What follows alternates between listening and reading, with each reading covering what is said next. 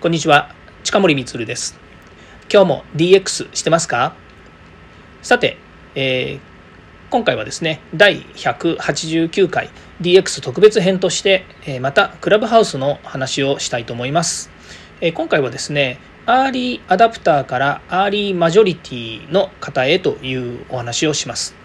いろいろですね、まあ、始まってというか私が始めてからそ、えー、とまだ1週間経ってないんですけれども、えー、といろいろとですね分かってきたことがありましたので、まあ、ちょっとその辺のお話をしたいと思います。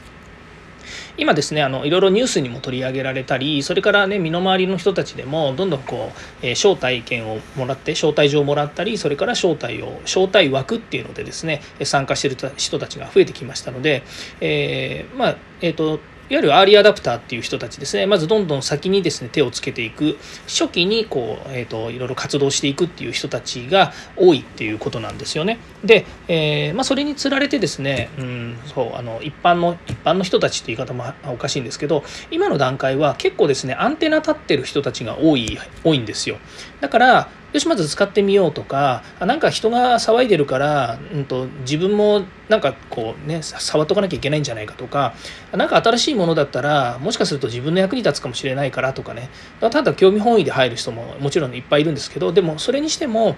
こういう人たちっていうのは結構ねアーリーアダプターというふうに言われてですね、まあ、この人たちがどんどん動くことによってですね、まあ、マーケットにだんだん浸透してくる。手前ぐらいのところになってくるんですね。で今度ですね、えー、この先行くとですねアーリーマジョリティっていうところに行くんですね。まあ、簡単に言うと先にどんどん仕掛けた人たちがいてでその人たちがまあかき回してるおかげでですね、えー、それにこうつられてなんかなんかお面白いなと。なんかちょっと光があるなとかね。なんか美味しい匂いがするよねと思ってですねその後どんどんこういうふうにこう、えー、なんでしょうね。あとくっついてくる人たちっていうのもいるわけですよね。でこの人たちがだんだんついてくると市場がこう成熟していってでね、今まで全然そんなもん知らないよ関係ないよって思ってた人たちも後からついてくるっていう状態になるわけですね。で話を戻すとですね今アーリーアダプターの人たちがいるんですけども多分この、えっと、今週から来週ぐらいに、えー、アーリーマジョリティの人たちがですね今度どんどん入ってくるんですね。っていうのも今日ですねあのある方と話をしてたんですね、えー、そしたらですねクラブハウスって知ってます？って聞いたら、えー、え何それ？っていう話になったんですねいや別に知らなくてもいいしいいしっていうことはないんだけど知らないのも普通だと思いますしでニュースでもやってますよって言ったところで知らないものは知らないと。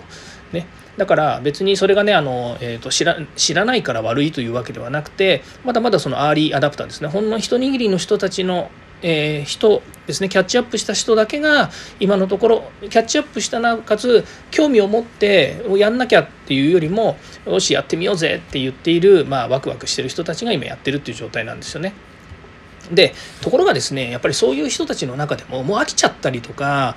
もうねちょっと使っただけでもういいやとかっつってまあねこの間も言ったんですけどちょっとくくっちゃったりするんですよね。ああこれはツイッターみたいなもんじゃないのとかいやだったらもうズームでいいんじゃないのとかですね。まだまだですね使い方や用法とかですね容量がですねこれからだっていう時にもですねもうどんどんちょっと離れていっちゃう人がいるんですよね。まあそれはね、えー、人によってやっぱりこういろいろありますよね。でも私はあのツールの一つだし、えーね、昨日は一日お休みして全く、えー、入らなかったですけれどもでもやっぱり今日のね朝7時から自分の知り合いがね、えーと、もうこう、えーと、やってたわけですよえ。でもそのところに入ったらやっぱりねあの普段聞けないの話っていうのも聞けたし、まあ、それはそれでちょっと刺激的な部分もありましたので、面白いなと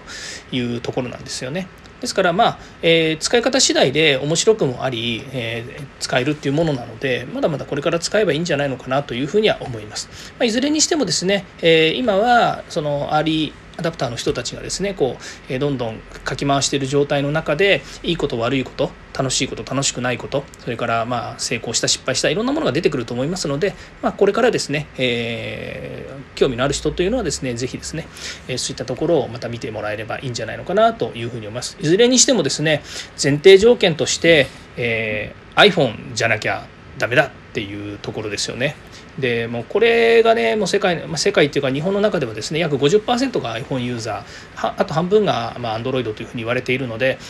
日本の中でも50%の人しか iPhone 持ってる人しか使えないわけですよね。まあ、ということもあってですね、えー、まだまだですね、えー、その焦燥感に駆られている層っていうのはですね、えー、なんかいろいろとですね、えやりたいとかっていうふうになるのかなという気もしています。はい。えー、クラブハウスのですねお話をさせていただきました、えー、また明日もですね、えー、明日なのかどうか分かりませんけども、えーと、また次回もですね DX に役立つお話を提供していきます、えクラブハウスが DX かどうかは分かりませんけれども、えコミュニケーションツールとしては DX かなというふうに思っています、えよかったらいいねやフォローコメントをお願いいたします。近森光でした。ではまた。